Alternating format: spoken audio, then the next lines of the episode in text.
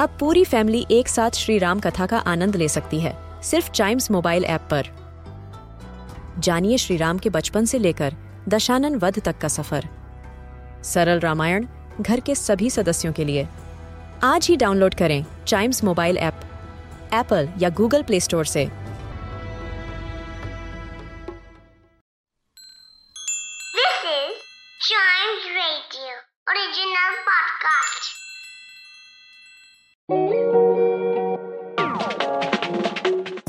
It's Ria. And Alicia.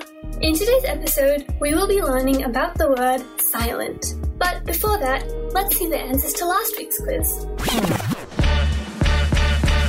In the previous episode, where we learned about the word confuse, the story included three nouns, four adjectives, two verbs, and one adverb. Did you get any of those? Now let's move on to today's word.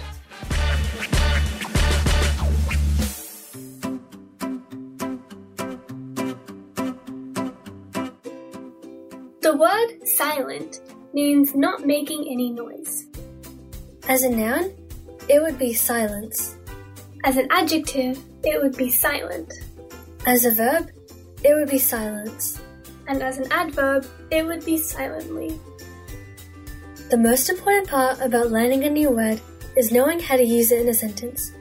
So, here's a short story which will do just that. We'd like you to count how many times the base word silence is used as a noun, adjective, verb, and adverb. Write it down while you listen. Here's a tip the word is used 10 times in total. Now it's time for the story.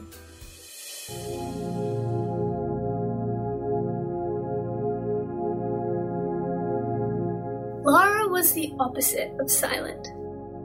While her other classmates silently read their books, she would be talking to anyone next to her. During lunchtime, she's the one you can hear from across the courtyard. At this point, everyone was starting to get sick of it, especially Mark. Luckily enough, Mark had a power. And so, before he went to bed one day, Mark whispered, Kibblety cobblety, abracadabra, I will now silence Lara. The next morning, Lara's house had an unusual silence. Her parents, though, assumed she was just a bit tired, and Lara too had said, in a voice almost too silent to hear, I'm fine, I can go to school. And so her day began, not with loud and animated conversations, but with her walking silently to school. Mark watched as Lara silently entered the classroom. No announcing her presence and no lectures from the teacher and frowned. This wasn't making him happy. It just wasn't normal. Everyone else in the room seemed to agree that it just wasn't right without her cheerful voice and stories filling the otherwise boring silence. Immediately, Mark felt regret. Because of him, his classmates were upset. He was upset.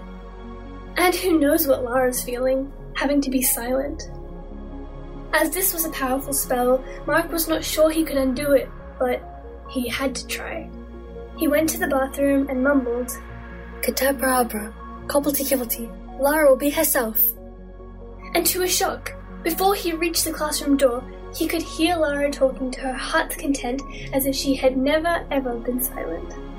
That was the story. We hope you enjoyed. How many times was the word silent used as a noun, adjective, verb, and adverb? Find out in the next episode. Thanks for listening. See you next time.